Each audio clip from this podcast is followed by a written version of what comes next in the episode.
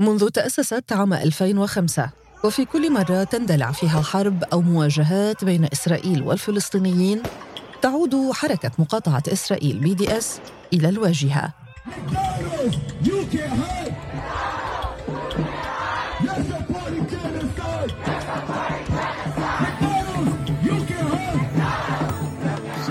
right now. I'm so confused. Pepsi doesn't support Palestine. Why do they have a Palestinian logo? Don't be fooled. Mm. Do you know what that tastes like? Like a company that doesn't support genocide. هذه مجموعة من الريلز أو الفيديوهات القصيرة انتشرت مؤخرا على وسائل التواصل الاجتماعي وتدعو إلى مقاطعة شركات عالمية تدعم إسرائيل في حربها مع غزة ترفق بهذه الفيديوهات هاشتاجات أو وسوم مثل قاطع المنتجات الإسرائيلية أو حركة مقاطعة إسرائيل أو هاشتاج يدعو إلى مقاطعة شركة أو مطعم على وجه التحديد. حركة المقاطعة من وجهة نظر إسرائيل وكما قال رئيس الوزراء بنيامين نتنياهو لا أخلاقية وغير مبررة ولن تحقق هدفها. هي وسيلة أكثر سلمية من وسائل أخرى للضغط على طرف من الأطراف. وعلى الرغم من سلميتها تتعرض الحركة ومناصروها لاتهامات بمعاداة السامية فيما يتهم معارضوها بتقييد حرية التعبير فلماذا تثير حركة مقاطعة إسرائيل كل هذا الجدل؟ وهل يمكن أن تغير مسار الحرب في غزة؟ أنا أريج البكار وهذا بودكاست زوايا من سوا بودكاست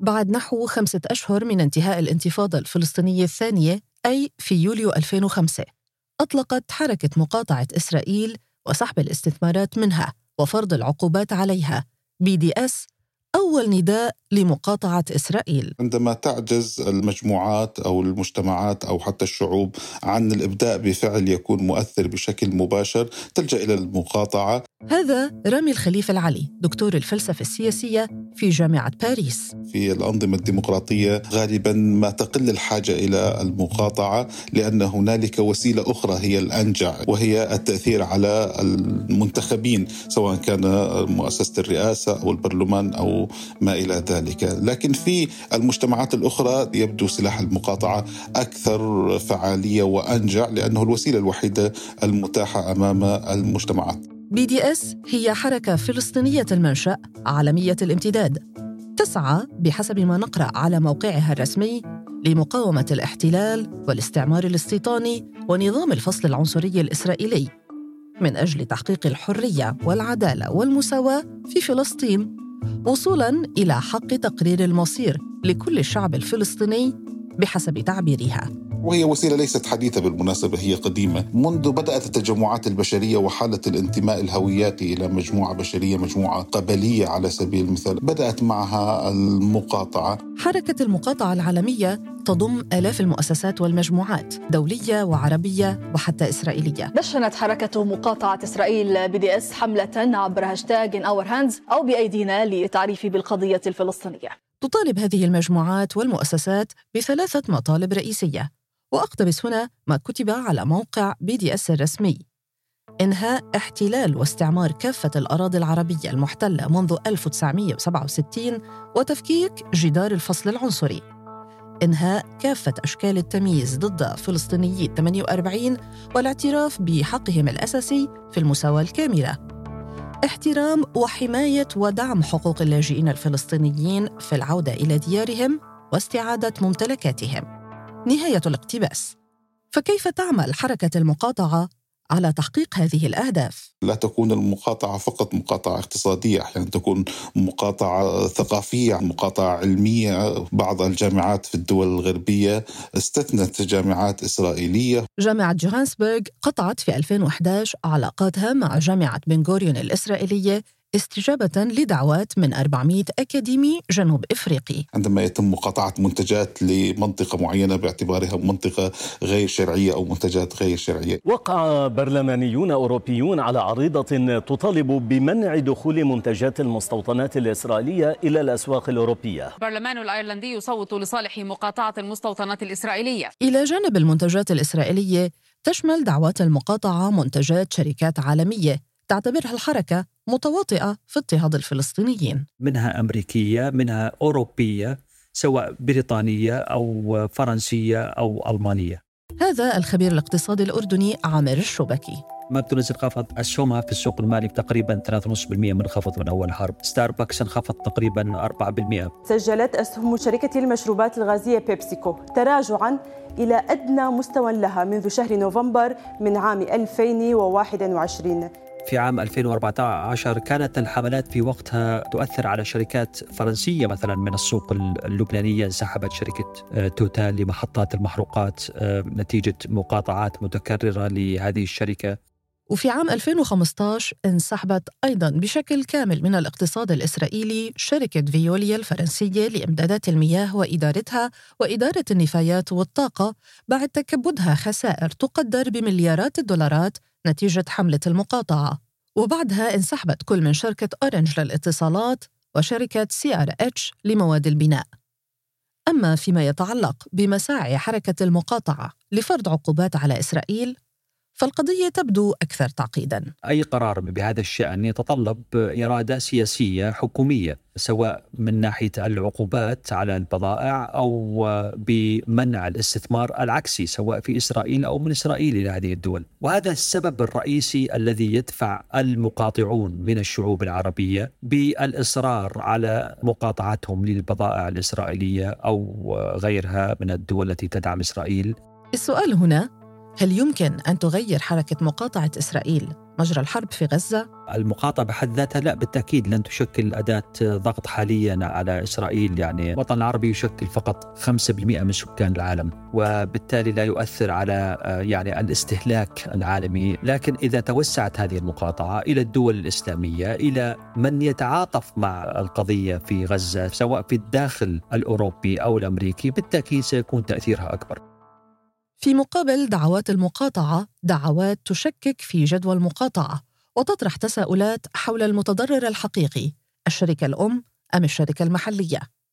الشركات المحلية في الدول العربية هي شركات تحصل على حق الامتياز التجاري أو ما يعرف بفرانشايز الامتياز التجاري هو عقد يجمع بين طرفين يمنح بموجب الطرف الأول مالك العلامة التجارية الطرف الثاني حقوق استعمال هذه العلامة مقابل اتفاق مادي ونسبة ثابتة من الأرباح. ماكدونالدز شركة مصرية مملوكة لمصريين 100% ما هو الهدف من إغلاق ماكدونالدز؟ من تسريح الناس من قفل البيوت. ماذا استفادت القضية؟ أعتقد بأن الضرر يقع على الجميع ويقع على يعني الشركة المحلية للأسف الأضرار على العمالة آه، يعني حتى على مقدار الضرائب لهذه الدولة أكثر من الشركة الأم لكن في بعض البضائع المصنعة أو منتجة في هذه البلدان لا بالتأكيد الضرر يقع بشكل أكبر على هذه البلدان BDS is not about helping the Palestinians or bringing peace.